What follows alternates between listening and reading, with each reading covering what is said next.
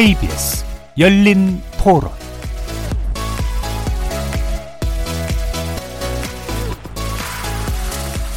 안녕하십니까. 케이비에스 열린토론 정준희입니다. 타다 승인 자체를 좀 신중하게 생각하고 했어야지 무조건 승인해주고 이제 와서 뭐 되니 안 되니 하고 뭐 기존의 택시보다도 다른 업종이라 생각하면 되는 거지. 나도 이용을 해봤는데 가족들이 움직일 때는 가격도 저렴하고 편리한 점이 많더라고요. 서비스도 택시보다 훨씬 낫고. 우버나 이, 이런 거에 비해서 혁신이라고 보기까지는 어려운데 뭐 이용하는 입장에서는 택시보다 훨씬 만족도는 굉장히 높기 때문에 뭐 웬만하면 타다 이용하고 있고, 특별히 뭐 검찰이 잘못했고 뭐 그런 거보다 법이 잘못돼 있는데 그걸 뭐 고칠 생각 안 하고 있고 뭐. 그게 뭐 운수법에 접촉되는 걸로 저는 알고 있는데 뭐 법에 맞춰서 하면 잘못이 있고 죄가 있다고 보여질 수도 있긴 한데, 저는 혁신이 법이랑 제도보다 먼저 앞선다고 생각하기 때문에 이런 선례가 생기면 되게 위축될 거라고 생각해서 변화에 적응을 하지 못하고 다수의 힘으로 자기 밥그릇만 지킨다는 거는 저는 옳지 않다고 봅니다. 그래서 새로운 사람이 나오면 그 사람에 맞게 계속 성장시켜 가도록 해야지.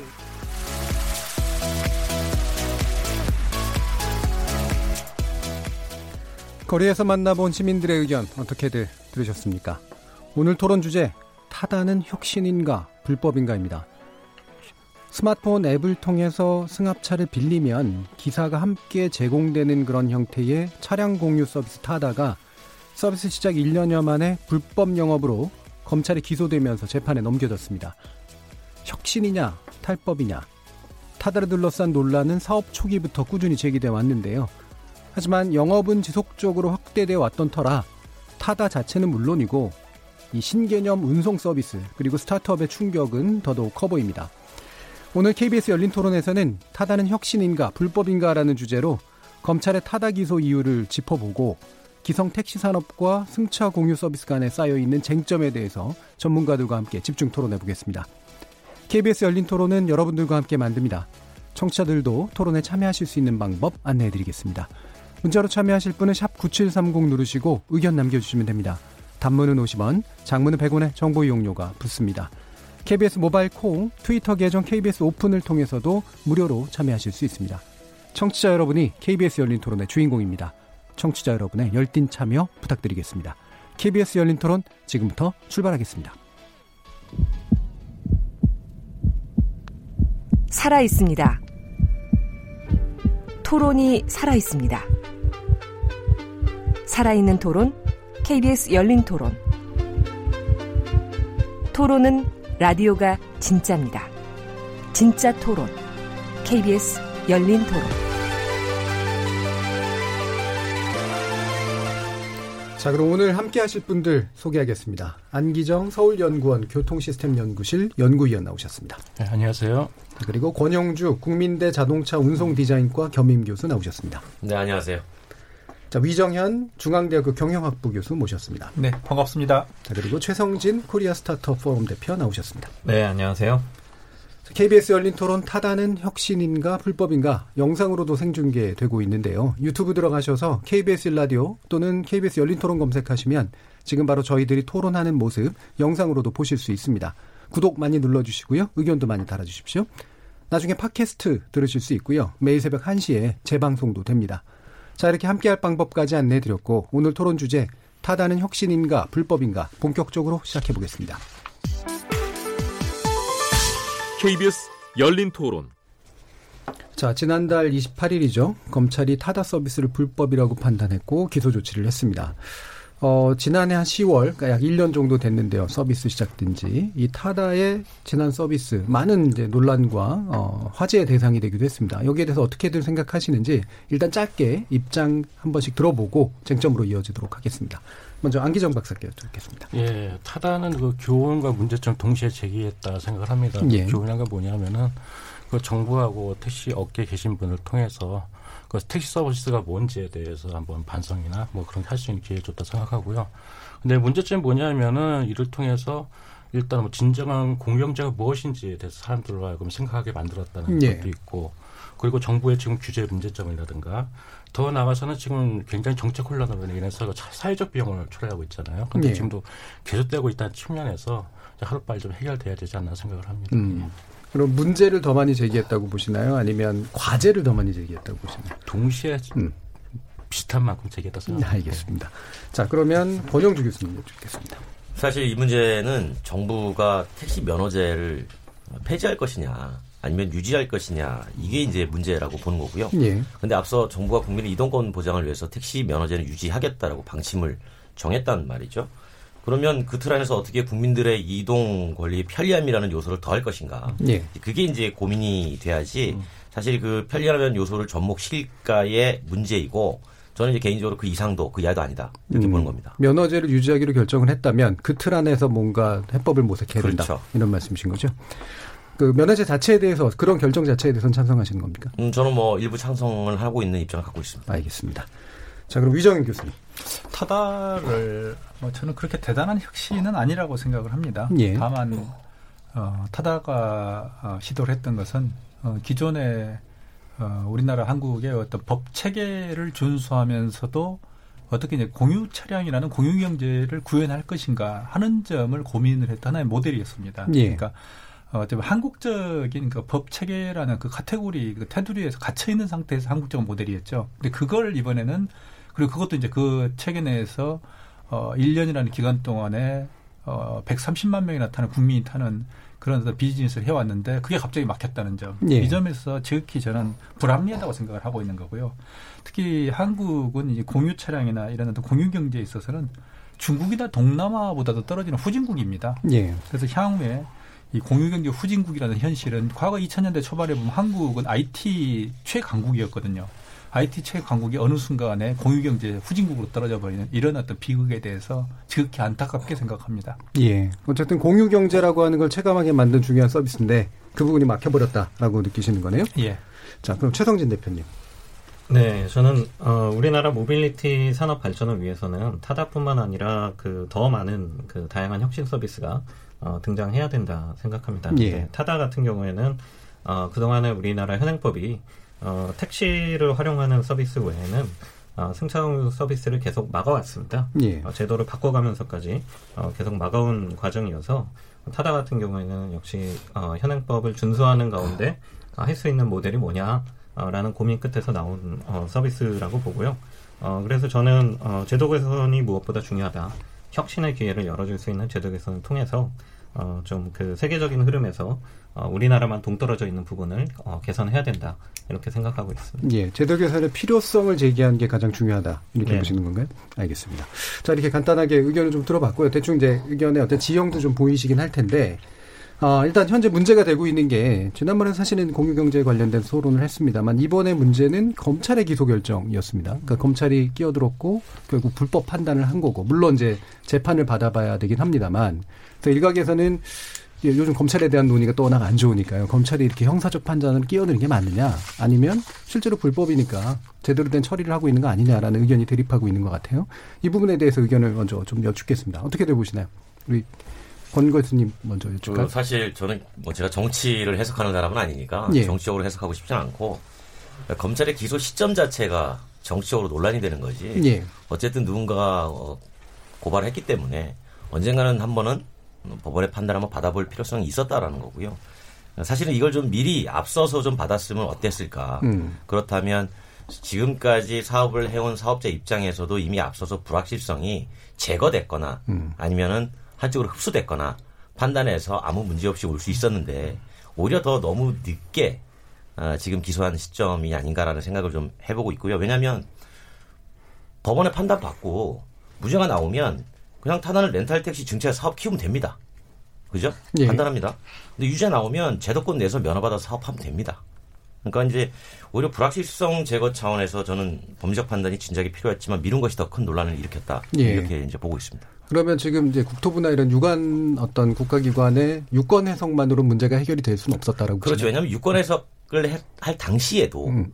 어, 이거 범죄적 해석 받아봐야 된다는 요청이 계속 있었기 때문에 그 당시에 이제 유권 해석만 가지고 사업을 진행한 측면도 있으니 그건 뭐 사업자가 판단하는 영역이긴 하나. 예. 어, 확실하게 불확실성까지 제거한 다음에 사업에 진출했으면 좋았지 않았겠나 그런 생각을 해보는 거죠. 예, 이 부분 어떻게 최성진 대표는 어떻게 보세요? 네, 일단 그 검찰이 기소한 것 자체가 법률적으로도 잘못됐다는 또 그 법조인들이 많이 예. 있습니다. 아, 그러니까 일단 이게 그 타다가 한 번도 불법을 저지르겠다 하고 사업을 한 적이 없잖아요. 그러니까 법을 지켜서 어, 사업을 하겠다고 하고 있는데 어, 법의 근거 규정이 분명히 있는데 어, 그 근거 규정이 있음에도 불구하고 어, 이거를 이제 확장적으로 해석한 거죠. 소위 유추 해석, 어, 내지는 확대 해석을 통해서 이게 그, 어, 근거 조항 말고, 어, 유상 운송을 어겼다, 이렇게 한 부분도 문제고, 어, 권영주 교수님도 말씀하셨지만, 어, 이 사업이란 건 예측 가능성이 제일 중요한데, 네. 타다가 그래서 합법적으로 서비스를 하기 위해서, 어, 국토부하고도 이야기를 나누고, 서울시하고도 이야기를 나눠서, 어, 어느 누구도 이게 불법이라고 하지를 않았어요. 그래서 사업을 진행한 거거든요. 어, 근데 이제 검찰이 기소를 하게 되니까 예측 가능성 측면에서, 어, 그럼 기업들은 누굴 믿고 사업을 해야 되나, 어, 이런 문제가 또 있고요. 어, 그리고 지금, 어, 최근 이제, 어, 이것이 이제 사회적 그 논의 과정이었습니다. 국토부가 칠일칠 대책을, 어, 발표를 하고, 어쨌든 현행 제도가 좀 문제가 있다. 그래서 혁신도 할 수 있게 해주고, 어, 택시하고 상생도 할 수 있는 두 마리 토끼를 다 잡는 방법을, 어, 같이 고민해보자 해가지고, 어, 지금 논의도 진행하고, 국회에서도 이제 논의가 진행될 상황인데, 어, 이거를 이제 검찰이 기소를 해버리니까, 뭐, 택시는 뭐, 환영. 이거는 뭐, 원래부터 불법이니까, 우리가 사회적 논의가 뭐가 필요하냐. 어, 문부터 닫고 시작하자. 예. 어, 라고 되어버리니까 사회적 논의도, 어, 진행되기가 굉장히 어렵게 된 거죠. 이런 예. 측면에서 저는 굉장히 부적절하다고 봅니다. 음. 그러니까 법리적으로는 일단 좀, 나중에 좀 더 따져보도록 하고요. 법리적으로도 불합, 불합리하다라고 지금 판단하고 계신데, 어쨌든 시기적으로도 예측 가능성을 외려 떨어뜨리는 방식의 효과를 가져왔다라고 지금 일단은 보시는 거잖아요. 제도 개선에 지금 진행되고 있는 형태인데, 안기정 연구위원님은 또 다른 생각이 있으신가요? 저는 뭐 권영주 교수님의 의견에 저쪽 동의하는데 예. 오히려 그 기소 처분을 늦게 함으로써 오히려 늦은 게 문제다. 오히려 불화시장은 더 크려지 않았나 생각을 하고요. 음. 그리고 어차피 이거 선크 코스트가 발생하는 거 아닙니까? 그만큼 지체하는 예. 만큼.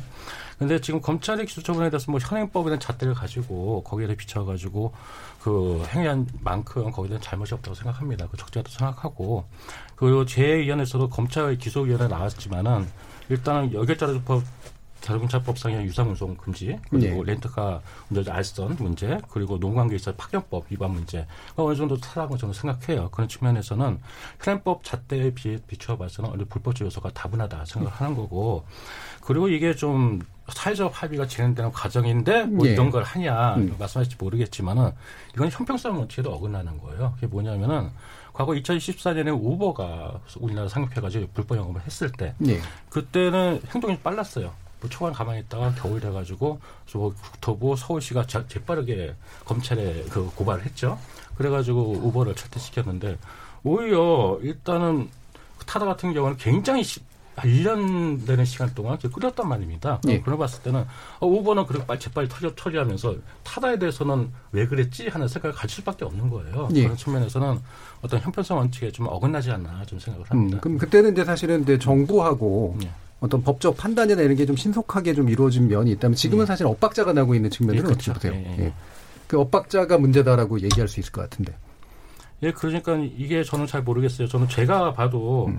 일단은 그 법을 어겼다는 측면에서 좀 명확한 측면이 있어요. 그런 예. 측면이 있는데 왜 이거를 그때도 당시에는 그게 우버에서 빨리 그 잣대를 들이댔으면서 음. 왜 국토부에서 여태까지 유권에서가 안 내려주는지 거기에 음. 대해서는 저도 스스로도 캐치마크를 찍을 수밖에 없는 생각입니다. 예. 위정현 교수님. 저는 이게 타다가 합법이냐 불법이냐를 논하는 자체가 어불성설이라고 생각해요. 말이 안 되는 이 억수강스러운 이야기라고. 왜 그렇죠? 보죠. 아니 그러니까 새로운 혁신이라고 나오는 것 자체가 이미 기존의 법 테두리를 어, 벗어나서 새로운 서비스를 제공하는데 예를 들어서 우편법 이야기가 요즘 이제 나오던데 예를 들어서 이천 년 어, 중반에 천구백구십 년대 중반에 이메일은 불법이었다는 걸 아시나요? 우편법 위반이었어요. 이메일 사업자하고 이메일 이용자는 우편법 위반입니다. 그게 유료라서 문제가 되는 아니요. 건가요? 국가가 우편법이라는 것은 국가가 독점적으로 정부가 우편 업무를 수행하는 거거든요. 그 당시 법적 판단이 그렇게 그렇죠. 내려졌네? 아니요. 그 법적으로 그렇게 돼 있어요. 독점, 우편은 독점 사업이었어요. 그래서 우체국이라는 것은 국, 국가기관이었잖아요. 그러니까 음. 국가의 한 조직이었잖아요. 예를 들면 지금 우리가 하는 그 택배도 마찬가지입니다. 택배 뭐 우리가 많은 회사가 택배가 들어와 있지만 이것도 냉정하게 그 당시로 한 이십 년 시기반을 돌려서 보면 그것도 역시 우편법 즉 택배라는 사업은 민간의 민간이 정부 사업에 들어올 수 없는 겁니다. 그런데 그렇게 따지면 이번에 그나마 이제 전 타다가 참 불쌍하다고 보는 게 그럼 타다는 백보 양보해가지고 기존의 법 체계를 해석해가지고 이게 십일 인승 이상 십오 인승 이하라는 그래서 비싼 차를 가지고 들어온 거거든요. 그나마. 근데 그걸 들어와서 그것도 멀쩡하게 구천 명이나 고용해서 백삼십만 명이 타고 다니는 그리고 특히 젊은 층들이 열광했습니다. 타다에 대해서. 기존의 택시에 대해서 가지고 있던 불만이 일거에 타다를 통해서 분출해버린 거거든요. 그러면 즉 가장 중요한 이런 어떤 운송에 있어서 가장 중요한 게 소비자의 편익. 즉 승객의 이슈인데 그 승객은 컴플레인이 없어요. 불만이 없어요. 타다에 대해서. 근데 엉뚱하게 법 체계로 그것도 해석을 달리하면서 지금 들어온 거라는 거죠. 저는 이건 말이 안 된다고 생각해요. 그래서 이건 중국이나 어떤 미국식의 어떤 접근법, 즉 새로운 서비스나 새로운 기술이 나왔을 때는 일단 내버려 두고 기존의 법 체계에서 일단은 그 모호한 부분은 그냥 수용을 하고 그리고 그게 문제가 되거나 정비할 시점에 가면 새로 입법을 하거나 법을 개정하는 게 맞다는 거죠. 그걸 기존의 법 체계를 엄격하게 해석해서 다 때려잡으면 이 세상에 혁신과 진보는 없는 겁니다. 그러니까 그게 엄격하게 해석하는 것의 문제라고 보세요? 아니면 기본 법 체계와 충돌하는 부분을 고쳐야 되는데. 둘 다 문제라고 보는 겁니다. 음. 둘 다. 그러니까 알겠습니다. 기존의 법 체계 내에서 예를 들면 타다는 기존의 법 체계 내에 들어오려고 했던 것조차도 지금 예. 배제한다는 거죠. 예, 그 부분도 있다. 예, 예 알겠습니다. 자, 그럼 실제로 그럼 불, 불법성 여부에 대해서 한번 판단을 해보죠. 그러니까 불법적이지 않다 또는 이제 지나치게 너무 엄격한 해석이다라는 말씀 방금 또 위정현 교수님 주셨기 때문에 지금 핵심 쟁점은 렌터카 서비스냐 아니면 면허가 없이 그냥 운영되고 있는 불법 택시냐 이 부분에 대한 판단일 것 같아요. 어떻게 들 보시나요? 최성진 대표님. 네. 이거는 뭐, 그, 뭐 위정현 교수님도 말씀하셨듯이 어, 타다는 계속 일관되게 그 법에 맞춰 서비스를 준비했다라고 예. 어, 설명을 하고 있어요. 그래서 그 지금 그 렌터카 자동차 대여 사업자가 원래는 어, 기사를 함께 제공을 못하게 돼 있는데 그거를 어, 함께 제공할 수 있는 경우들이 규정이 되어 있습니다. 예외 조항이 있죠. 예예. 예. 타다 같은 이제 뭐 십일 인승에서 십오 인승 이제 일 종 면허가 필요하니까 어, 이 종 면허를 가진 사람 운전 못하잖아요. 그러니까 필요성이 있다 했던 거고 뭐 외국인 장애인 그다음에 육십오 세 이상 어, 그다음에 이제 결혼식에 또 쓰는 경우 아니면 육 개월 이상 어, 장기 렌터카 같은 경우에 또 기사를 제공할 수 있거나. 어, 이런 부분들이 있는 거죠. 그래서, 어, 이제 그, 어, 현행법에 보니까, 그리고 타다가 이제 십일 인승에서 십오 인승 예외조항으로, 어, 사업을 시작한 첫 번째 업체가 아닙니다. 어, 다른 업체들도 그, 하고 있어요. 예. 그러니까 뭐 이제 공항까지 이제 그 데려다주는 그 벅시 같은 서비스도 있고요.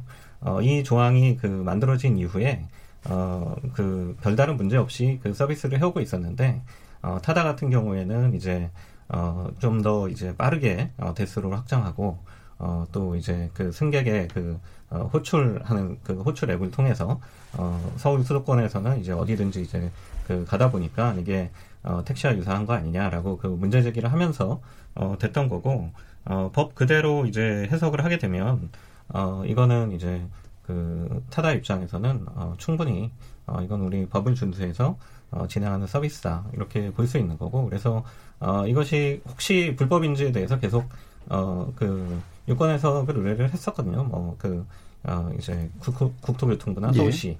근데 이제 뭐 정부가, 어, 불법이 아닌 경우에는 명확하게 당신들은 합법입니다. 이렇게 유권 해석은 잘 안 해줍니다. 그러니까, 왜냐면 세부적인 거에 들어가면 또 불법적 요소가, 어, 그러니까 뭐 사소한 위법이나 이런 사항도 있을 수 있기 때문에, 어, 합법이라고 이렇게 유권 해석 해주는 경우는 별로 없고, 어, 다만 이제 그게 불법이 명백하면은, 아, 이거는 불법이다.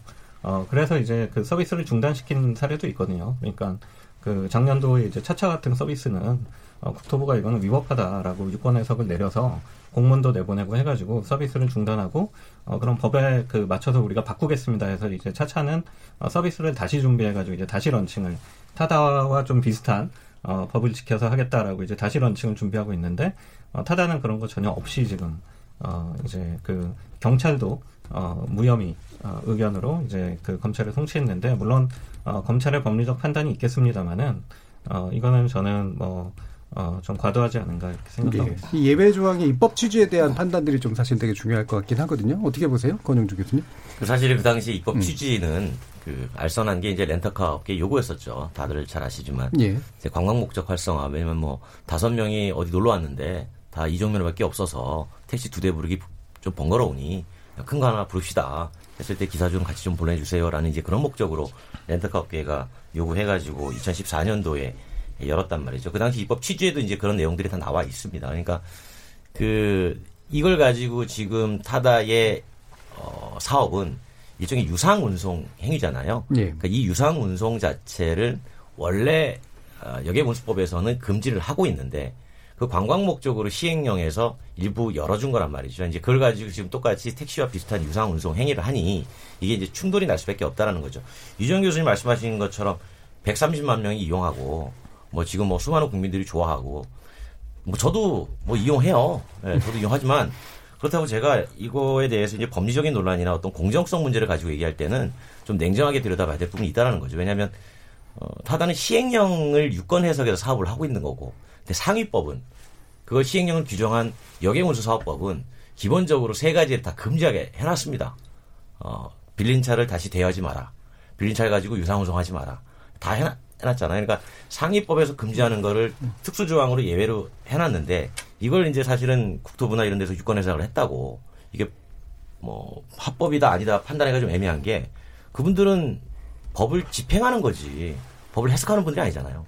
그러니까 이제 이쪽에서 얘기하는 거는 뭐냐면 공정성 문제 차원에서 이 법을 한번 해석을 받아봅시다 라는 측면에서 저는 검찰이 기소를 한 거고 검찰도 애매한 거예요. 예. 애매하니까 야, 법원이 한번 전문적으로 판결내는 판사들이 모여가지고 한번 해석 좀 해보세요 라고 던진 거라고 저는 생각을 하는 거예요. 예. 네. 그러니까 공정성의 문제니까 이건 한번 판단을 받아보고 그 이후에 뭐 여러 가지 문제가 생기면 공정한 룰 틀 안에서 같이 상생할 수 있는 방안을 찾을 수 있다라고 저는 보는 거예요. 예. 그러면 이게 법이 바뀌지 않는다는 전제잖아요. 사실은 또 그 부분은.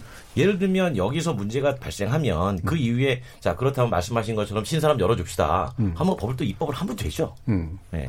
그 방안을 지금 국토부가 추진하고 있는 거고. 예. 예. 그래서 일단 현행법 안에서의 제대로 된 법적 판단은 받아봐야 된다라는 그렇죠. 입장이시잖아요. 음. 그럼 이거하고 연계해서 그 어, 이게 사실 뭐, 다, 당연히 연계된 문제인데, 이게 렌터카냐 택시냐에 대한 관점이 이제 불법 면허, 그러니까 면허 없이 이제 운행하고 있는 거라고 실질적으로 봐야 된다라는 문제까지 포괄해서 보시면, 유정현 교수님 어떤 판단하시나요? 그러니까 면허 문제를 가지고, 그러니까 기존에 이제 우리가 이번 타다 이슈도 좀 그렇습니다만, 모든 관점을 택시라는 산업을 중심으로 바, 세상이 돌아가는 것 같아요. 예. 전 이게 참 희한하게 보이는 거거든요. 음. 그러니까 예를 들면 면허 이슈도 기본적으로 택시라는 어, 산업을 중심으로 이야기하는 겁니다. 예를 들면 우리가 택시 산업에 대해서 어, 예를 들면 운송 분담률이라는 게 있거든요. 분담률이라는 게 있는데 저도 이제 그걸 재조사를 해봤는데 택시가 과거엔 정말 중요한 운송 수단이었습니다. 천구백칠십오년도에 어, 택시의 운송률은 운송 분담률은 사십칠 퍼센트가 됐어요. 예. 지금 택시가 몇 퍼센트 정도 혹시 아세요? 아니면 혹시 몇 퍼센트인지 아세요? 서울시는 육 점 팔 퍼센트가 알고 있습니다. 얼마요? 서울시는 육 점 팔 퍼센트가 알고 있습니다. 전국적으로 몇 프로면 이 점 구 퍼센트가 나와요. 가장 많은 게 자가용이거든요. 자가용이 오십사 점 삼 퍼센트 그리고 버스 등등에서 대중교통, 지하철, 철도가 사십이 점 팔 퍼센트 택시는 이미 교통의 운송수단으로서 기능이 지극히 제한적입니다. 예. 근데 이걸 가지고 모든 걸 택시 면허가 있느냐, 면허 자체도 지금 의미를 잃어버린 거예요. 그래서 개인 택시 면허의 가격 이슈를, 가격 하락을 어떻게 할 것인지, 바로 이 이슈가 나오는 거예요. 근데 지금 상태에서 예를 들면 택시 면허 자체를 무력화시킨 게 뭐냐면 플랫폼이라는 새로운 경제에 의해서 플랫폼 비즈니스가 진입을 하면서 그게 발생한 거거든요. 그러면 택시가 천구백칠십오년에서 지금 이천십구년으로 또 이렇게 비교를 해볼 때 그 대중 운송 체계로서의 의미를 잃어버렸다고 하면 택시 산업에 대한 규정과 의미도 완전히 달라져야 되는 겁니다. 예. 근데 그런 점에서 볼 때 택시 면허를 있느냐 없느냐 자체가 논한다는 자체가 의미가 없다는 거죠. 그러니까 면허 시스템 자체가, 자체가 의미가 없는 거죠. 필요 없다라고 예. 판단을 하시는 예. 거잖아요. 예. 안기정 의원님. 면허 제도가 있는데 면허를 없애라 마야 그런 얘기하시려면 차라리 그 면허제 먼저 얘기 말씀하셔야죠. 지금 논의가 타다가 불법이 아니야 논의하기 전에 택시 면허 어떻게 할 거냐고 논의를 했어야 되는 거예요. 논의 순서가 완전 뒤바뀌다는 생각이 드는 거예요. 아니죠. 그거는 이제 네. 뒤에 가서 논의를 하면 될 거고요. 예. 면허라는 건 기본적으로 이용자의 안전과 편익을 위해서 있는 겁니다. 그렇죠? 예. 그 택시도 마찬가지로 사업자 그리고 근로자한테 여러 가지 규제를 가는 이유는 이용자의 편익과 안전을 위해 생명 안전을 위해서 너희들 성적과 다 알아. 그래서 기준을 충족시키려 하는 거예요. 그래서 지금 택시 업계가 굉장히 불만을 가진 이유가 뭐냐면은 지금 논의 자체에 굉장히 공정성을 잃어버렸다는 거예요. 그러니까 뭐냐면은 택시는 여태까지 뭐, 뭐 수용 분담을 주긴 했지만은 각가지 정부의 온갖 규제를 다 받아가면서 감독 받아가면서. 그리고 비용 면에서 부담을 제어하면서 열심히 일을 했답니다. 했단 말입니다. 그런데 갑자기 어 불법인 것 같은데 저런 사람이 유사운송을 해내? 그래서 그러면서 들어왔는데 거기에 대한 어떤 규제도 없고, 그리고 이 규제 받을 필요 없다 얘기하니까 거기서 택시 하시는 분들이 상대에서 박탈감을 느끼는 겁니다. 그러니까 애초부터 운동장이 기, 그 기울어진 상태에서 경쟁을 한다는 자체가 말 되냐 하는 거죠. 근데 그런 측면에서 보면은 면허제가 왜 있어야 되는지, 그 원래부터 그 논리부터 저 들어간다고 생각을 해요. 근데 네.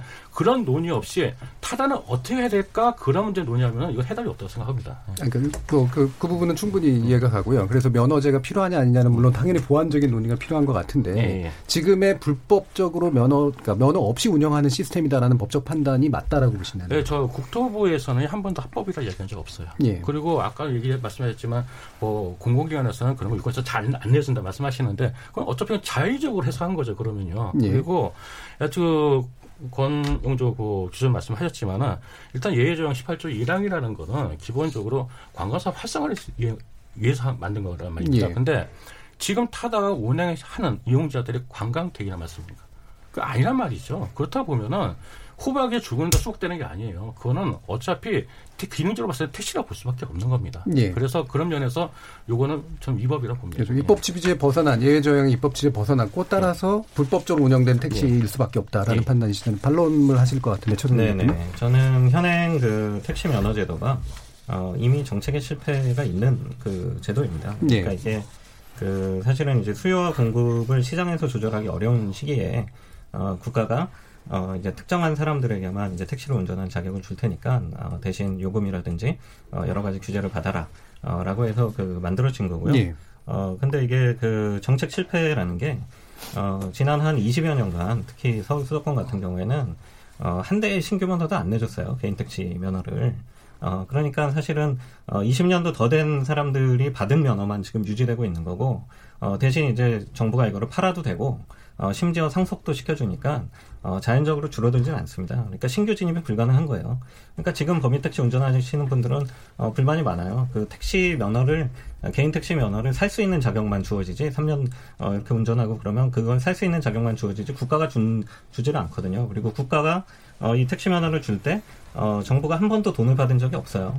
그러니까 이 면허 비용이라고 하는 거는 사실은, 어, 이게 신규 발급을 안 해주다 보니까, 어, 시장에서 생긴 이걸 사고 팔고 하다가 생긴 권리금이라는 형태예요. 네. 예. 그래서 이거는 어, 사실 그 어, 시장에서 생긴 프리미엄을 어, 정부가 정책적으로 반드시 보장해줄 필요는 없는 거고, 어, 다만 이제 그 시장의 변화에 따라서 어, 택시 산업이 그 합리화되고 구조조정돼가는 과정에서 좀 어, 소프트 랜딩하는 건 필요한데, 어, 지금 상황에서 이러한 그 어, 택시 면허 제도를 지금처럼 어, 신규 면허를 전혀 발급 안 해주면서 어, 그, 연에 뭐 몇백 대 감차 안 되는 그런 거에 의해서, 어, 지금 이미 그, 어, 시장에서 수요 공급 조절이 잘 되고요.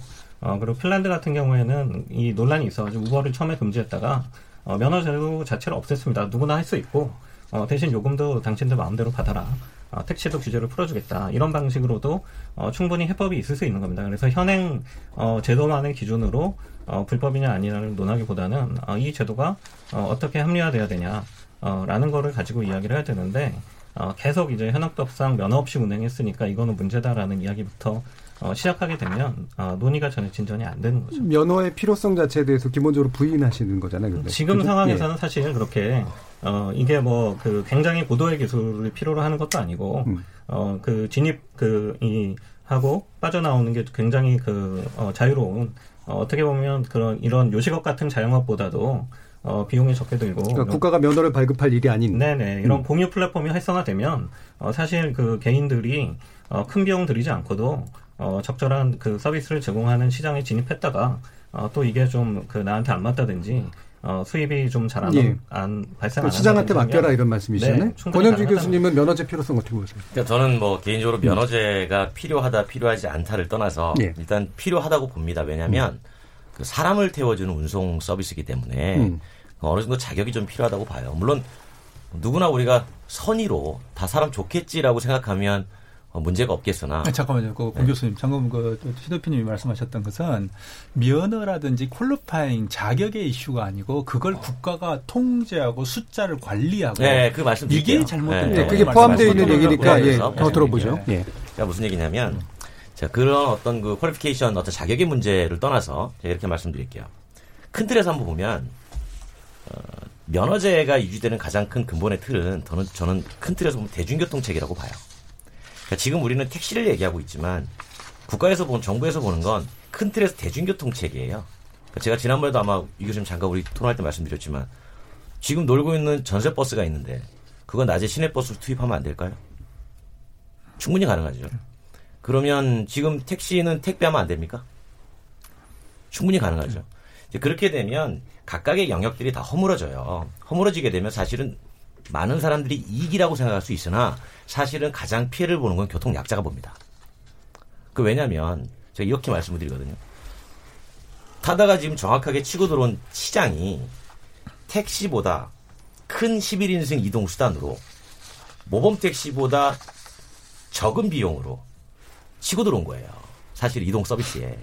그렇게 되면은 우리가 뭐 삼천오백 원이면 기본 요금 내고 갈 돈을 모범택시 타면 오천 원인데 한 사천 원 내고 가는 거란 말이죠. 사천 원 내고 십일 인승 큰 차에 뒤에서 편안히 가는 겁니다. 그러니까 제가 보는 이 타다의 혁신은 뭐냐면 첫 번째는 이동수단, 수단에 십일 인승을 쓸 수 있다는, 렌탈을 쓸 수 있다는 그거 하나에 사람들이 좋아했던 거고. 네, 혁신 문제는 좀 이따 네. 말씀을 해주시고요. 예, 지금 이 면허제의 필요성을 아까 이제 약간 이동하셨거든요. 지금 논점이. 네, 그러니까 이제 예. 대중교통 틀에서 본다는 거예요. 네, 그러니까 그러니까. 그래서 이제 그렇게 해서 하나씩 다 무너지면 예. 어, 정말 이동이 필요한 사람, 최소 비용으로 이동이 필요한 사람들이 나중에 비싼 비용을 치러야 됩니다. 실제로 지금 택시가 대중교통의 일부처럼 쓰이는 건 맞지만 대중교통 시스템 안에 확실히 있나요? 공공교통의 영역에 들어가 있죠. 네. 법률로는. 대중교통은 아니죠. 대중교통은 아니지만 아니죠. 공공교통. 그 여객운수사업법에 보면 공공의 복리를 네. 증진한다라고 돼 있어요. 그렇기 때문에 네. 요금의 결정권을 그렇죠. 부과하고 있는 겁니다. 네. 그러니까 수를 어쨌든 통제하는 방식의 면, 면, 면허제. 그렇죠. 네. 그다음에 어, 사실 안전보장이라고 하는 측면도 있잖아요. 이 두 가지 측면에서 다 면허제가 필요하다라고 일단 보시는 거예요. 그러니까 예. 지금 아까 방금 예. 지적하셨던 바로 이 사회자 예. 잘 지체가 있었는데 대중교통이냐 택시는 아닌 거죠. 그렇죠. 그런데 예. 예. 그분들이 과거에 택시 대중교통법을 추진하셨어요. 저는 아까도 계속 반복하지만 준법을 택시업계가 말씀하시면서 타다를 위법이라고 그러던데 과연 그분들이 과거에 무슨 말씀을 하셨을까. 오늘 저는 오늘도 예, 아까 이 방송국에 차를 운전해서 오는데 택시가 갑자기 확 끼어들었어요. 갑자기 차선 변경 안고 깜빡이도 않고 막 들어오는 거예요. 자, 이런 일을 우리는 많이 겪었습니다. 그런데 이분들이 이천십이 년에 택시 대중교통법을 추진하셨어요. 그때 뭐라고 그러시냐면 정부가 그때 반대했거든요. 이런저런 뭐 법 체계하고 형평성 또 일관성이 안 맞는다라고 예. 말씀하시니까 대중교통법 개정에 따른 타 법률 관련 조항 개정은 법체계상 당연한 입법 절차에 불과하여 법체계상 문제될 것이 없습니다라고 그분들의 내부 이렇게 교육 자료에 쓰였어요. 예. 그때는 관련된 법들의 체계가 안 맞으니까 이 그 법을 개정하면 된다라고 말씀하신 분들이 타다가 나올 때는 법을 준수해야 된다고 앞뒤가 안 맞는 말씀을 하고 계시는 거예요. 이게 말이 안 되는 거예요.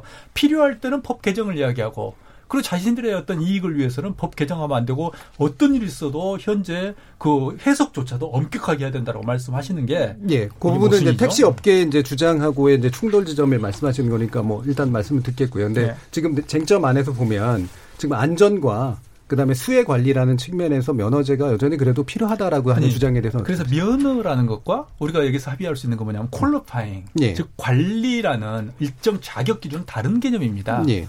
예를 들어서 택시 기사들을 그런 점에서 타다도 택시 기사들을 드라이버를 관리하고 있거든요. 예를 들면 범죄 조회라든지 이런 거 다 합니다. 해야 됩니다. 그리고 이천십삼 년 캘리포니아에서도 그런 드라이버들에 대한 자격 기준 이런 걸 만들어 놓습니다. 예. 그걸 하면 되는 거예요. 그렇지 택시 대수를 몇 대로 예를 들면 대중 택시라는 그 면허를 몇 대로 유지한다라든지 예를 들면 자동차 뭐 정비나 이런 것들 뭐 타다 다 그런 걸 저는 준수했다고 생각하거든요. 그러니까 타다가 지금까지 일 년여 동안 사업을 하면서 과연 어떤 사고가 얼만큼 일어났는가를 발생을 해요. 예전에 그러니까 택시 면허에서 자동차에 대한 정비라든 이런 것들을 의무화했던 것은 뭐냐면 예전에 택시라는 또 자동차라는 게 아주 기술적으로 낙후됐을 때 이야기거든요. 근데 지금은 예를 들면 카풀 같은 경우 한번 생각을 해보세요. 카풀 같은 경우 개인이 다 개인의 책임 하에서 선진국들을 보면 자동차 정비를 하거든요. 근데 그 자동차 정비 이슈 때문에 카풀을 막았다. 이런 이슈는 없습니다. 그렇기 때문에 퀄리파잉, 자격을 예를 들면 차량에 대한 자격 또는 어, 드라이버에 대한 자격 이걸 유지하고 거기에 따라 예를 들면 자격 기준을 마련하고 이건 좋다는 거죠. 하지만 그게 대수를 만들고 요금을 정부가 결정하고 이런 시대는 이미 다 지나가 버렸다는 예, 거예요. 자격과 그걸 포함한 안전까지 관리하는 시스템으로 바뀌어야 된다. 예, 그러니까 기준을 예. 이렇게 이야기하는 거죠. 예. 안기정 박사님. 제가 좀 아까 말한 예. 것 중에서 약간 사실관계 좀 확인할 필요가 있어요. 최성진 대표님이 이천 년 이후에 서울시에서는 면을 내준 적이 없다 말씀하셨는데 틀렸습니다. 엠비 정권 때 그 당시에는 서울시장님이었죠. 그때 개인 택시 이천오백 대 내줬습니다. 그러니까 그 이후로 서울시 같은 경우 칠만 이천 대 이렇게 유지하고 있는데, 자 그리고 뭐냐면은 그 면허가 없어져 가지고 잘된 사례도 있지만 망가진 사례도 있어요. 동경 같은 경우에는 이천이 년에 고이즈미 정권이 들어서면서 택시 면허제를 등록제로 바꿔버렸습니다. 어떤 손해 벌어지느냐? 택시가 과잉공급이 돼버린 거예요. 그럼 어떻게 되느냐? 실체력이 낮아지는 거예요. 손님 모시는 시간들이. 그 어떻게 되느냐? 돈을 못 버는 겁니다. 그러니까 서비스가 굉장히 악화된 겁니다. 그래서 이천구 년 부랴부랴 동경 오사카에서 만 대씩 택시를 줄여가고 해서 감차 사업을 한 겁니다. 그러니까 예전 수준으로 돌아가던 말입니다. 서비스 수준도 마찬가지고. 그런 사례가 있는 거고 해외에 꼭 그런 사례가 우리나라 꼭 받는다 이렇게 얘기할 수는 없다고 저는 생각하고요. 그리고 저는 택시 면허라는 거는 권영주 교수님 말씀하셨지만은 안전 관리 문제를 때문에 반드시 있어야 된다고 생각해요. 그것도 뭐냐면은 지금 범죄자 조회가 안 돼요. 민간기관이 어떻게 범죄 조회 기록을 조회합니까? 본인이 해서 드라이버가 안 되죠. 그건 말이 안 되는 거예요. 본인이 그거는, 경찰서 가서 조회는 말이 안 되는 거고요. 아니, 저도 해봤어요. 그래서 저도 제 것도 해봤어요. 등록제로 한다고 그랬을 때 네. 서울시가 말도 안 된다고 그래서 반대한 것도 마찬가지고. 그거는 이제 대안 부분에서 말씀하시면. 그러면 택시도 예. 마찬가지입니다. 택시 저는 택시 기사분들이 정말 그분들에게 정말 아니, 그러니까. 미안한 거지만 약자지만 저는 그분들이 제 서울시에 들으시고 말씀하시죠. 아니요. 그러니까 사실을 그렇게 비틀면 안 되는 겁니다, 위원님. 예를 들면 서울시에서 택시 기사들의 과거에 예를 들면 그 범죄 기록 조회가 안 돼가지고 적발된 케이스들이 월 백 건씩 이상 있습니다. 그 데이터들이 있어요. 실제로 일 년, 조회가 안 된다는 예, 말씀이시죠? 예. 그러니까 관리가 안 되는 거예요. 그러니까 정확하게 다수는 되지만 안 되는 부분이 있다는 거예요. 그리고 또 하나 말씀드릴 것은 일본이요? 아, 저는 일본에서 오래 살아봤어요. 근데 아까 이천구 년에 망가지셨다고 서비스가 아무리 일본은 망가져도요. 그들 택시는 그들의 룰에 산업적 룰이 있거든요. 그러니까 일본은 아무리 서비스가 망가져도 국민들이 택시 기사에 대해서 가지는 신뢰가 존경이 있어요. 그러니까 택시 산업이 무너지지 않는 겁니다. 예, 택시 산업에 대한 어떤 존경이나 예. 어떤 이미지나 이런 그러니까 것도 되게 중요한 이슈인데 예, 우리 잠깐만요. 같은 경우도 예. 일본이 만약에 우리, 우리나라 택시 기사분들도 그 정도의 자기 혁신에 대한 노력이 있으면 예. 우리가 이렇게까지 논쟁할 필요가 예, 없고 그 부분은 다른 부분에서 같이 논의를 예. 좀 해야 될 것 같고요. 마무리 그 서비스를 느끼는 사람들의 체감이려는 국민마다 틀리겠죠. 국민마다 틀린 거고. 네. 그래서 일본 기준 봤을 때 국민들이 서비스 나빠졌다 느꼈기 때문에 그렇게 한다는 겁니다. 마찬가지고 우리가 할 수 있는 거고요. 그리고 면허제도 유지할 필요성 뭐냐면은 아니 지금 상황이 변했다해서 면허를 다 없애야 된다 그러면은 여태까지 면허를 믿고 있던 사람들이 어떻게 되냐 그런 문제 되는 거죠. 공정성 문제가 똑같이 또다시 제기되는 거예요. 뭐냐? 이천십사 년 정부가 제삼 차 총량제를 하면서 전국적으로 과잉 공급대가 그랬습니다. 면허제도 하에서 얘기죠. 그 전국적으로 오만 대 줄여야 된다고 얘기했습니다. 그래서 전국적으로 딱 그때 총량제 해보니까 오만 대 과잉 공급대가 나왔어요.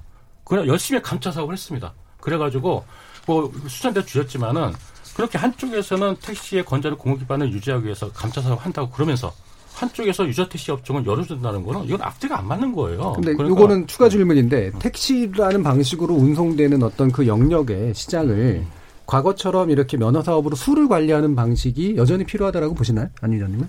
저는 일정 정도 필요하다고 생각합니다. 그리고 이거를 급박하게 면허제를 없어졌을 때 파장을 어떻게 감당할 수 있냐. 그거를 대책을 생각하셔야 되는 네, 건데. 이제 또 다른 네. 이제 논점이니까. 왜냐하면 기성의 면허 보유자들을 어떻게 이제 보호할 것이냐라는 문제하고 연관이 되어 있는 예, 예. 거고요. 알겠습니다. 그 뒷부분에서 대안 논의할 때 이 부분 좀 더 논의해보고요. 또 다른 쟁점 한 가지 말씀 나눠보죠. 이게 노동법 관련된, 노동권 관련된 문제인데 이게 지금 파견법 위반이다라는 거잖아요. 결국에는 직접 고용하지 않고 노동자성은 분명히 부여되어 있는데 어, 사실은 이 타다에게서 직접 고용되지 않은 것들에 대해서는 어떻게 문제를 해결할 것이냐라는 것으로까지 번질 그런 위험에 대해서는 어떻게 보시는지 권 교수님. 그러니까 간단한 거죠. 이게 택시인가 아닌가. 예. 그렇게 판단이 되면 만약에 택시라고 얘기가 되면 당연히 이제 파견법 위반이 될 수 있는 거고 뭐 법원에서 택시가 아니다 그러면 아무 문제 없는 거죠. 예. 왜냐하면 이제 택시 같은 경우는 이천십삼 년도에 대법원이 도급 택시 운전자는 이제 불법 파견이라고 판례가 있기 때문에 어 이거 뭐 사실은 이 문제는 이게 택시냐 아니냐에 따라서 판단이 내려질 문제라고 봐요. 예. 예. 근데 아직 그 판단이 안 내려졌기 때문에 뭐 이걸 뭐 제가 뭐 법리 그런 네. 것도 아니어서 어떻게 해서 네. 그 부분에 대해서는 네. 법원의 판단을 그냥 네. 볼 수밖에 없다라고 보시는 건 것 같은데 최성진 대표님. 네, 이거는 뭐 저도 본질적 문제는 아니라고 생각하고요. 그러니까 이게 그 어, 이 기사 포함 렌터카 같은 경우에는 이제 렌터카를 그 제공하는 업체에서 기사를 같이 고용해서 하면 안 되기 때문에 이렇게 뭐 이제 예. 그 공고를 받아서 충돌하죠 그러면. 네, 그래서 그거는 이제 권영주 교수님대로 이 서비스가 음. 뭐냐에 대한 판단에 따라 이제 어, 달라질 문제이고 그 어, 이렇게 파견받는 분들 외에 좀 이렇게 그 전업 아닌 안, 아니게 하시는 분들이 있어요.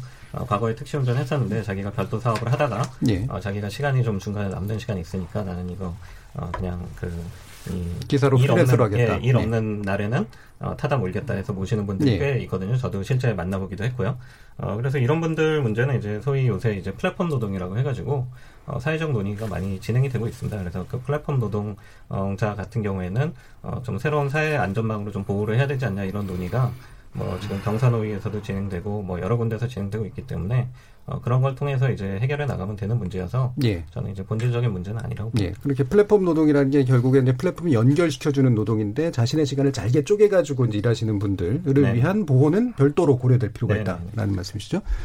자, 이거는 어쨌든 그럼 택시에 대한 판단의 문제는 이제 연관된 거니까 뭐 자세하게 논의하지는 않고 아까 이제 혁신 얘기를 하셨기 때문에 혁신이 근본적으로는 아닐 수도 있지만 그래도 뭔가 주목하는 서비스가 된 이유. 그리고 이 부분을 어떻게 그러면 제도적으로 받아야 되는가라는 문제가 쟁점이 될 것 같아요. 어, 위정현 교수님. 그러니까 저는 어, 제 데이터를 한번 말씀드려볼게요. 저희 학생들을 이십 대, 그러니까 이십 대가 지금 가장 타다 열광하거든요. 이십 대, 삼십 대. 기존의 택시에 대해서 뭐가 제일 불만일까를 조사를 해봤어요. 네. 해봤는데 오십 퍼센트가 뭐냐면 불행하게도 아까 안 의원님께서는 이게 과잉 공급 말씀하셨는데 예, 과잉 공급인 것 같아요. 근데 불만의 오십 퍼센트가 뭐냐면 타고 싶은데 안 잡힌다. 응답자 오십 퍼센트가 이십 대 응답자 오십 퍼센트가 그렇게 답합니다. 타다가 또 나름의 혁신을 했던 게 뭐냐면 어, 택시 나머지 기사분들의 불친절, 차량이 청결하지 않음, 승객 안전에 대한 불안, 난폭운전 이게 삼십이 퍼센트를 차지합니다. 또 두 번째, 그러니까 두 번째 이제 잠재적 변수를 또 꺼낸 거죠. 두 번째 불만 이유를 첫 번째는 오케이 알았어. 두 번째 또 해봤더니 뭐가 나오냐면 결정적으로 이제 어, 변수가 나오고 아까 얘기했던 불친절, 승객에 대한 불안, 난폭운전 이게 이제 사십팔 퍼센트가 나오는 거예요. 그러니까 일 순위는 가장 중요한 원인은 타고 싶은데 안 잡힌다. 두 번째는 불안감, 난폭운전, 불친절 이게 나오는 겁니다. 이걸 타다가 해결한 겁니다. 네. 타다는 부르면 오거든요. 옵니다. 예를 들면 택시는 손 흔들면 안, 안 섭니다. 그다음에 차, 아침 출퇴근 시간에 타고 싶은데 못, 못 잡습니다. 이게 국민들이 가지고 있는 불만이었고요. 그러니까 적시에 공급 분명히 과잉인 것 같은데도 타고 싶을 때 못 한다는 거. 그러니까 급할 때 못 한다는 이거고요. 두 번째는 바로 똑같은 정도의 한 사십팔 퍼센트, 오십 퍼센트 가까운 분들이 기존의 택시라는 서비스에 대한 불만이 그동안에 오랫동안 누적돼 있던 게 폭발해버렸는데 타다가 그걸 다 해결해 줬다는 거죠. 예, 이런 부분에 있어서 우리가 타다가 그렇게 대단한 혁신은 아닙니다. 그리고 예, 결국 이걸 서비스 뭐, 개선이잖아요. 사실 핵심은. 예, 예. 이런 부분들을 정확하게 포착을 했다는 거예요. 예. 그래서 나름대로 한국적으로 이렇게 풀어갔던 게 전 타다라고 보기 때문에 의미가 있다라고 보는 거고 예. 타다가 이게 뭐 아주 대단한 혁신이고 앞으로도 뭐 오래 지속되고 이런 서비스는 생각하지 않습니다. 예. 공유경제 본질이 아니냐 이것도 할 수 없는 거고요. 하지만 예.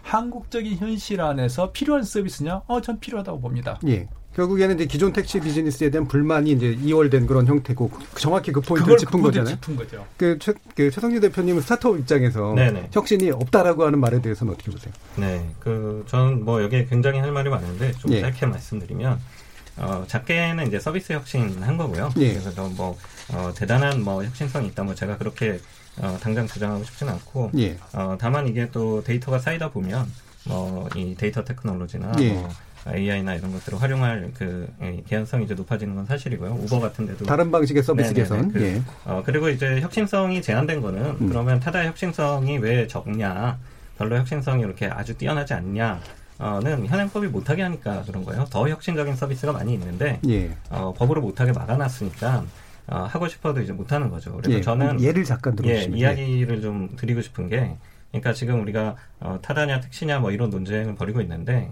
어, 세계적으로는 이미 어, 더 이상 차를 살 필요가 없는 사회로 진입하고 있습니다. 어, 많은 나라들이 아, 그 그리고 이제 좀 더 있으면 한 십 년, 이십 년 지나면 어, 더 이상 사람이 운전할 필요가 없는 사회.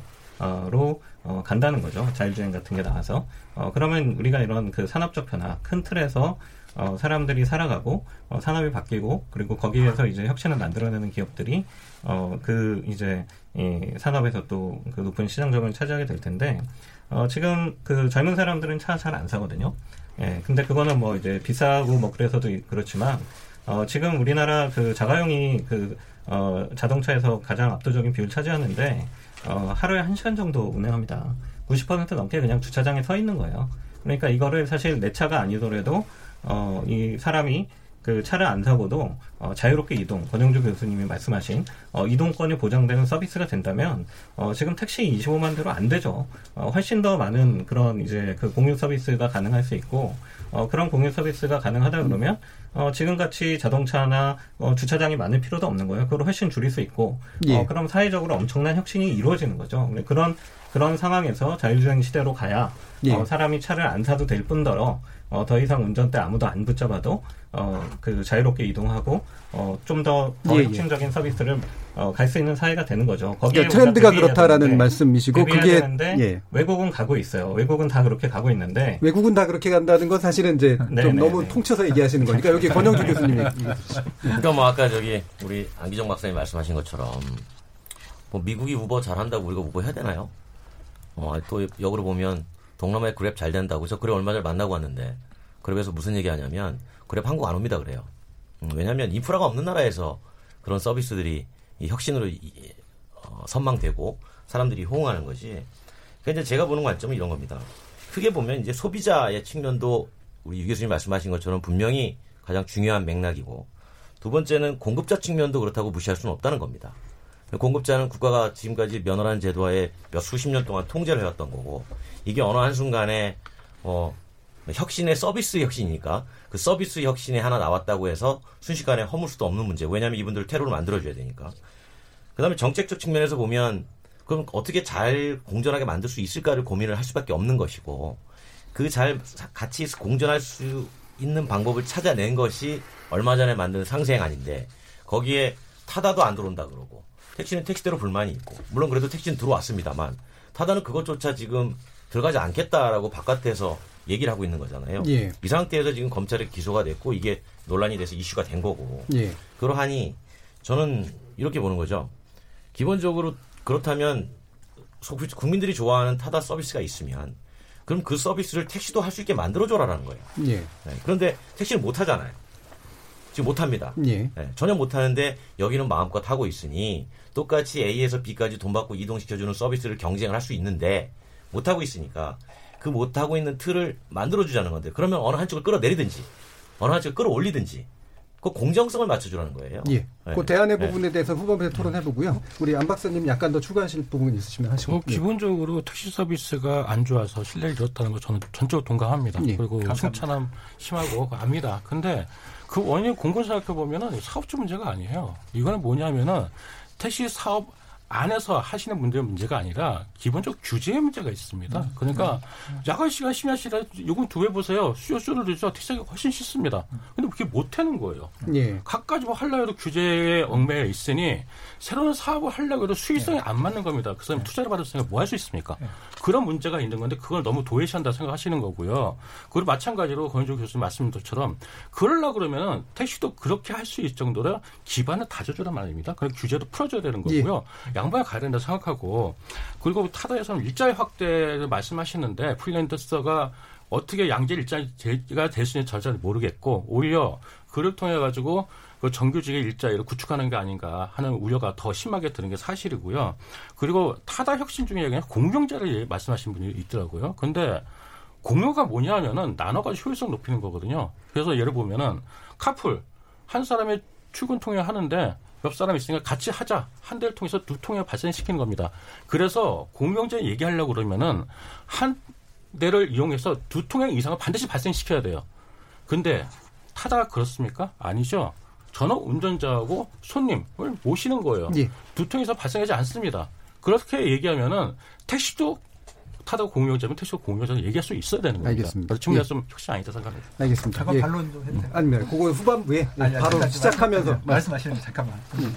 예를 들어서 타다가 왜 그 합의안에 대해서 반발을 했냐면 렌터카 영, 영업이라는 것들이 영업이란 조항이 택시업계에 반대해서 결국 못 들어갔거든요. 그러니까 타다를 이미 제거하겠다고 생각을 해서 결국 그렇게 된 거고요. 거기에 타다가 반발한 거고요. 사실 확인이거든요. 두 번째는 규제 말씀하셨는데 전적으로 공감합니다. 그래서 우리의 택시업계하고 이 타다하고 카카오 모빌리티 공동의 적은 규제인 거예요. 양자의 갈등이 아닌 거예요. 그러니까 예. 그런 점에서 규제에 대한 것들은 아주 전적으로 예, 찬성을 하고요. 그다음에 공유경제 이슈는 어떤 거냐면 예, 타다는 공유경제라고 보기는 애매합니다. 근데 이게 뭐냐면 우리가 카풀 등등에서 공유경제를 못하게 다 막아버렸거든요. 그러면 법 테두리 내에서 그나마 공유경제에 구멍을 뚫을 수 있는 게 뭐냐고 할 때 타다라는 한국형 모델이 나온 거예요. 알겠습니다. 예. 예. 타다는 혁신인가 불법인가 어, 네 분의 전문가 이야기 나눠보고 있는데요. 어, 법리적 판단도 필요하고 어, 말씀처럼 규제에 관련된 새로운 논의도 필요한 것 같습니다. 그래서 이어지는 후반부 토론 짧은 시간이나마 이 사회적 갈등을 줄일 방안이 어떤 것이 있을지 한번 계속 토론해 보도록 하겠습니다. 여러분께서는 케이비에스 열린토론과 함께하고 계십니다.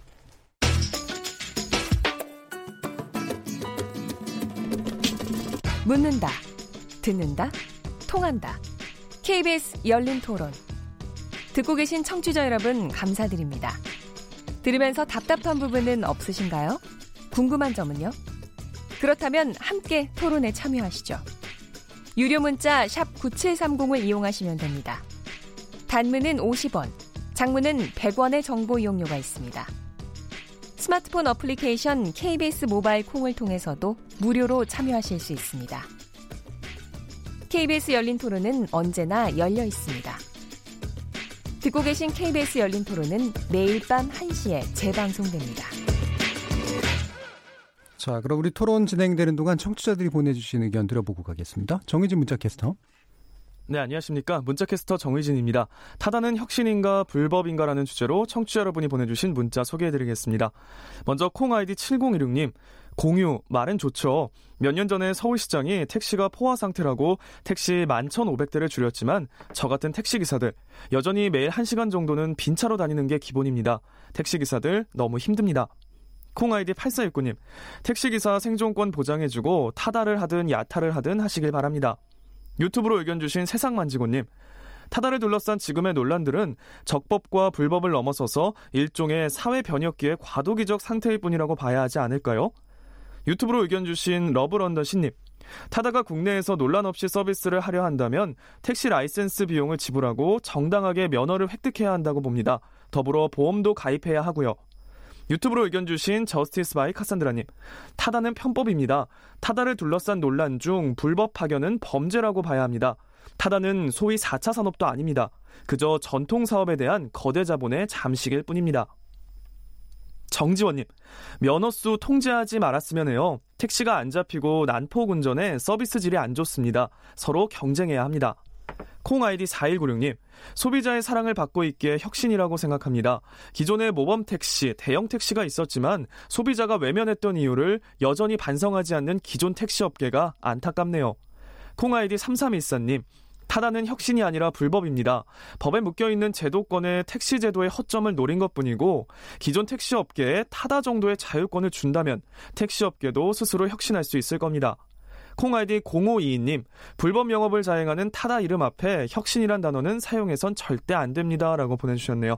네, 케이비에스 열린토론. 지금 방송을 듣고 계신 청취자 모두가 시민논객입니다. 청취자 여러분들의 날카로운 시선과 의견 기다립니다. 지금까지 문자캐스터 정의진이었습니다.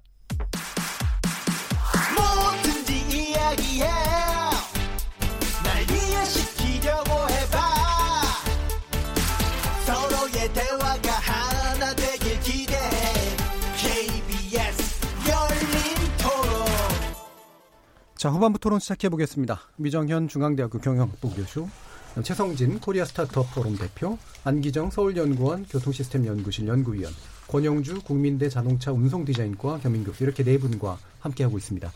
자, 그 청, 청취자들 의견도 좀 있었고 지금 아까 이제 앞, 앞부분의 논의도 결국은 이제 규제 문제로 이어지는데요. 그러니까 어쨌든 기존의 택시 산업으로 대표되는 산업이 바뀌어야 된다라고 하는 부분에 대해서는 뭐 대부분 동의하실 것 같은데 이게 어떤 방향으로 어떤 상생을 모색할 것이냐. 결국 이제 이게 핵심의 논점일 것 같아요. 기성산업의 관점이시기는 모르겠지만 적어도 상생을 가장 많이 고민하실 것 같은데 안기정 박사님 어떤 해법이 가능하다고 보십니까? 뭐 기본적으로 전에 그 국토부가 발표한 그 상생법안하고요. 예. 그리고 그 혁신한 플랫폼 사업안, 그것은 굉장히 바람직한 방향으로 생각합니다. 그래서 뭐 타다가 반대하는 게 아주 핵심장 안이 있기 때문에 그런 건데, 뭐냐면은 일부 승차 공유업체는 기본적으로 그 택시 면허 총량 범위 내에서 하자, 예, 이런 거하고, 택시 운전자는 그 승차 공유 운전자는 기본적으로 택시 면허 준하는 자격을 갖고 줘야 된다, 그런 건데, 지금 택시 타다하고는 좀 완전 반대는 입장이죠. 근데 타다는 거기에서 좀 반대를 했었는데, 뭐 렌트카가 안 들어간 것도 있지만은, 근데 웃긴 게 뭐냐면요, 그 타다가 싱가포르에서 하고 있거든요. 싱가포르 같은 경우에는 자동차 총량제를 합니다. 그래서 자동차 총량제라는 거는 자가용도 들어가고요, 승차 공유업체 그랩이나 타다도, 네, 들어가고요, 그리고 택시가 들어갑니다. 근데 영업권, 운행권을 따기 위해서는 옥션을 해가지고 받아야 돼요. 네. 면허를 따야 돼요. 그러니까 타다도 똑같이요. 우리나라는 그 국토부에서 말한 거는 임대해줄 때, 면허 임대해줄 때 임대를 내라 그겁니다. 음. 근데 타다는 거기서 하고 있어요, 그렇게. 저희가 옥션 참가해가지고 돈 내고 운영권을 사고 있단 말이에요. 두 번째, 시, 싱가포르는 기본적으로 그랩 운전자에게도 택시 면허에 준하는 기사 자격을 요구하고 있습니다. 그런데 타다도 똑같이 지키고 있어요. 거기서 지키면서 여기는 못 지킬 이유가 뭐냐, 뭐냐 말입니다. 음. 앞뒤가 안 맞는 거죠. 네, 싱가포르는 워낙 규제 국가라서 음. 그게 우리나라한테도 좀 적용될 수 있는 사례일까요? 그러니까 그러니까 아까, 아까는 예. 타국에 예. 예를 들어서 미국이라든지 일본 사례를 기계적으로 도입하면 안 된다고 말씀하셨잖아요. 그 타다가 싱가포르에서 하고 있으니까 말씀드리는 겁니다. 아까 그렇게 네. 말씀하셨죠. 우버가 다른 나라에서 해도 우리나라는 하면 안 된다고 아까 두 분은 말씀하셨거든요. 아니, 우버가 도, 딴 나라에서 허용한다고 허용할 필요가 있느냐 말씀드리는 거고요. 그러니까요. 근데 방금 왜 또 똑같은 업체가 다, 다 나라에서 예. 그 나라 규제를 지키면서 영업하는 것을 말씀드리는 거예요. 왜냐하면 싱가포르는 총량제로 그야말로 자동차 대수 전체를 규제하거든요. 그럼 우리도 우리나라 자가용까지 포함해가지고 전체 규제를 백만 대 이백만 대 이렇게 규제하면 되는 거 아닌가요? 그렇게 말씀하셔야죠.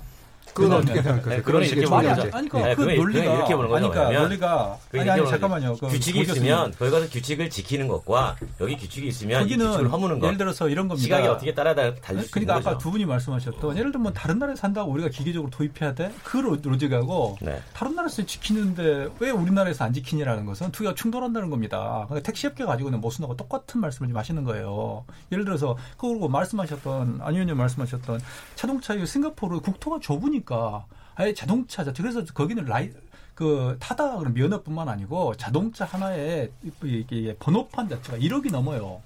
일억, 그런 나라예요. 그리고 국가가 자동차란 총량을 규제하기 때문에 산업 자체를 인정하지 않아요. 근데 우리는 그렇지 않거든요. 개인이 소유하는 걸 자유롭게 풀어놨거든요. 그러니까 그러게요. 일억이 넘는 대로 하네요. 네, 아니 근본적으로 그게 다르다는 겁니다. 그리고 네. 택시 종사자 자격 말씀하셨죠. 제가 또 그 자격 시험을 제가 조사를 해봤거든요. 근데 어떤 게 나오냐면요. 일 종 및 이 종 보통 운전면허 소지자, 연령 이십 세 이상, 운전경력 일 년 이상, 택시 운전 자격 취소 처분을 받은 지 일 년 이상 경과자, 그다음에 정밀검사, 적합판정자, 적성검사 판정자. 그리고 시험 문제도 들여다봤거든요. 예를 들면 이런 문제 나옵니다. 러시아 대사관 무슨 동에 있을까요? 그래서 사지선다로 나옵니다.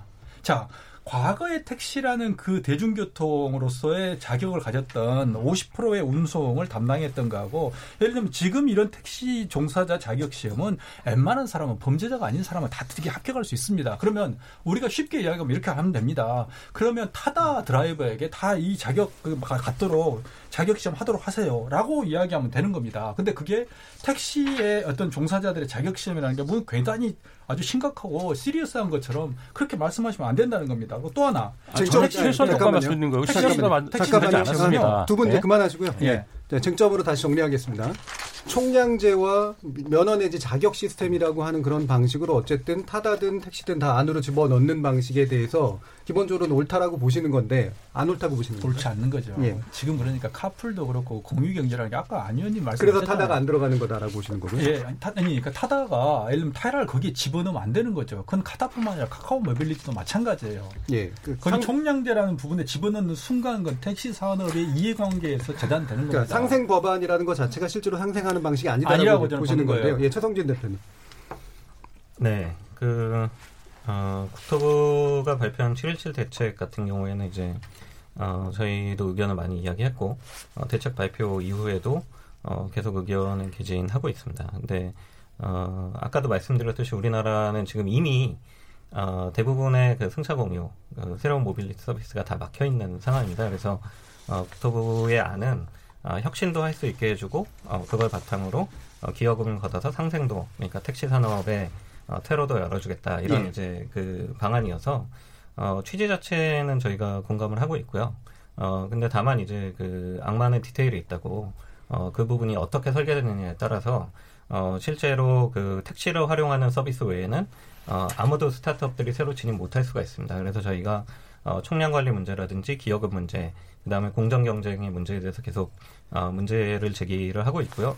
어, 다만 이제 정부는 그거를 이제 어, 법에 담길 내용은 아니고 시행령에서 논의할 거니까 나중에 얘기하자 그러는데, 어, 저는 뭐 그래서는 안 된다고 보고요. 총량제하고 자격 제한 시스템 자체에 대해서는 원칙적으로는 동의할 수도 있다. 자격은 말씀이... 아까 말씀드렸듯이 음. 한 이틀 공부해가지고 가서 그 시험 보면 됩니다. 그래서 그 어, 택시 운전 자격이라는 게 대단한 자격이 아니기 때문에 네. 그거는 저희가 어, 상관없다 했고요. 그러니까 왜냐하면 이게 어, 자가용을 어차피 이용 못하기 때문에 지금 할 수 있는 거는 뭐냐면 어, 차량을 사든지 어, 리스하든지 어, 빌리든지인데 렌터카도 지금 택시는 못하게 하겠다고 국토부는 고민해보겠다 이거거든요. 그러니까 차량을 스스로 공급해가지고 어쨌든지 어, 차량을 스스로 공급해서 어, 드라이버들을 고용해서 해야 되는 거예요. 그러니까 어, 뭐 프리랜서도 있겠지만 전업인분들이 많을 거니까 어, 택시 운전 자격 정도 따는 거는 별 문제가 아닌데 어, 총량 관리를 어, 택시업계는 그 택시 면허 이십오만 대에서 한 대까지만 한 대 내주고 이렇게 이해하고 있는데요.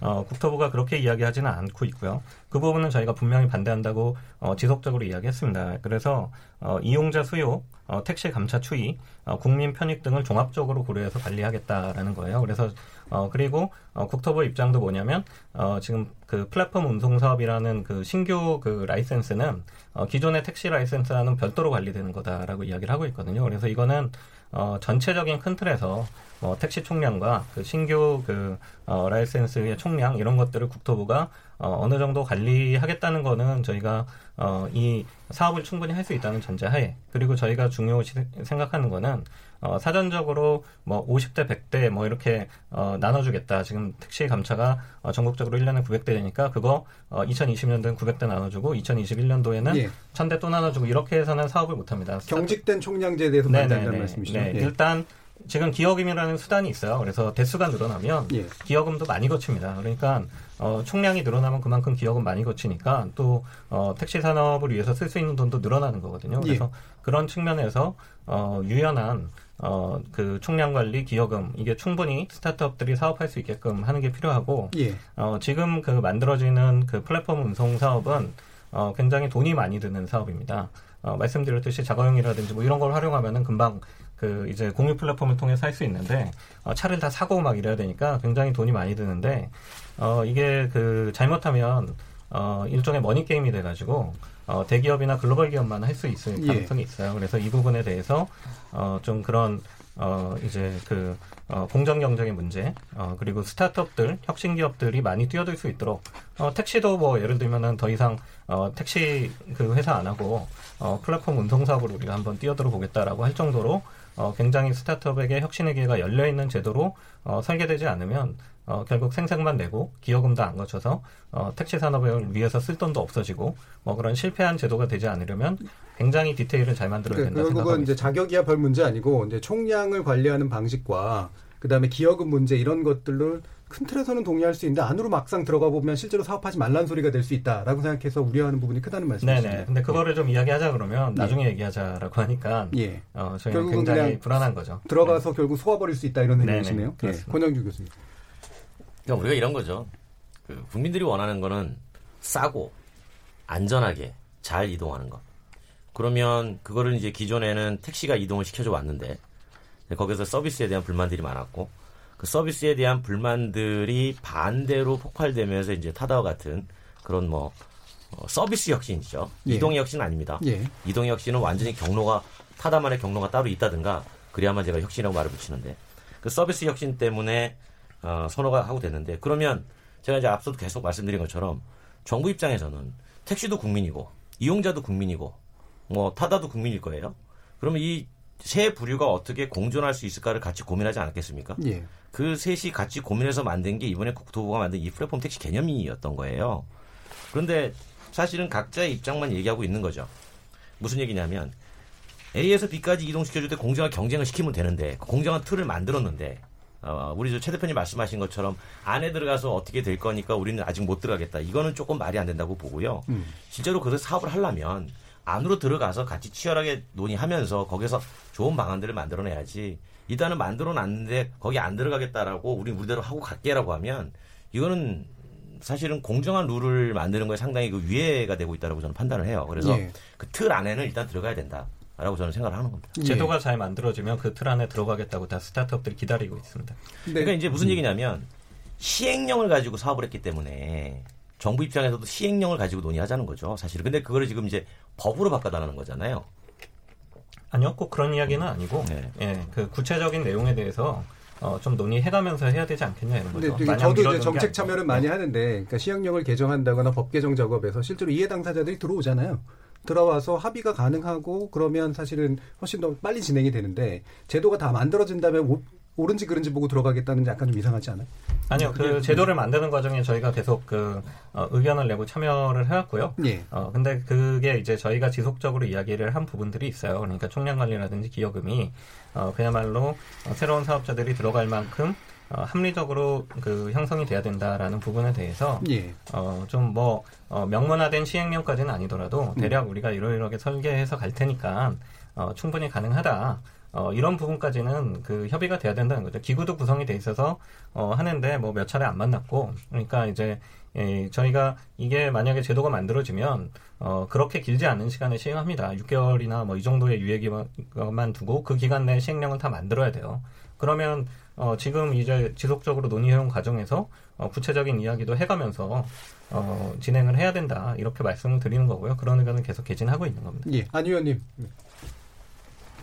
뭐 기본적으로 일단은 그 공유경제업체가 일단은 그 제도권 내에 편입시키는 그 작업이 예. 가장 먼저 우선시 돼야 되지 않나 생각을 합니다. 그리고 거기에 더불어 가지고 기존의 택시에서 둘러싼 규제가 무엇이 문제였는지 좀 면밀히 살펴볼 필요가 있다고 생각해요. 그래서 이게 규제가 없는 나라는 없습니다. 그리고 역사적으로도 규제가 없었던 적은 없습니다. 하다못해 재산권 보호도 규제입니다. 일종의. 그렇다면 보면은 규제라는 거는 좋은 규제가 있을 수 있고 나쁜 규제가 있을 뿐이지 규제 없는 데는 없다. 그런 면에서 좀 택시에 관련된 좋은 규제, 나쁜 규제를 손봐서 나쁜 규제를 좀 과감히 손보는 쪽으로 해서 일단 운동자 자체로 공평하게 만드는 게 중요하지 않나 네거티브 생각합니다. 규제 방식에 대해서는 어떻게 생각하세요? 네거티브 방식은 일단은 안전대 관련된 문제를 일단은 그 예방차가 굉장히 중요하잖아요. 예. 예방차를 생각한다 그러면은 네거티브 방식으로 그 안전 문제를 책임질 수 있을까 담보할 수 있을까 안전은 포지티브고 예. 기타는 또 네거티브가 가능한 예. 부분도 예. 있을 수 있다. 측면에서 고려해야 되지 않을까 생각합니다. 음, 알겠습니다. 어, 예, 여러 가지 쟁점들이 있었는데요. 어, 실제로 이제 어쨌든 법적 판단으로 들어가는 영역들과 함께 국토부가 또 나서서 어, 정부에서 뭔가 상생 해법을 도입할 만한 것들이 좀 병진돼야 될 그런 상황이 아닌가 생각을 합니다. 케이비에스 열린토론 오늘은 타다는 혁신인가 불법인가라는 주제로 전문가들 네 분과 함께 토론해봤습니다. 오늘 함께해 주신 안기정 서울연구원 교통시스템연구실 연구위원, 권영주 국민대 자동차 운송디자인과 겸임교수, 위정현 중앙대학교 경영학부 교수, 최성진 코리아 스타트업 포럼 대표 이렇게 네 분 모두 수고하셨습니다. 감사합니다. 감사합니다. 감사합니다. 감사합니다. 참여해주신 시민논객 청취자 여러분께 모두 감사드립니다. 케이비에스 열린토론, 토론을 통해 우리 사회 합의의 길을 찾아가도록 하겠습니다. 저는 내일 저녁 일곱 시 이십 분에 다시 찾아뵙겠습니다. 지금까지 케이비에스 열린토론 정준이었습니다.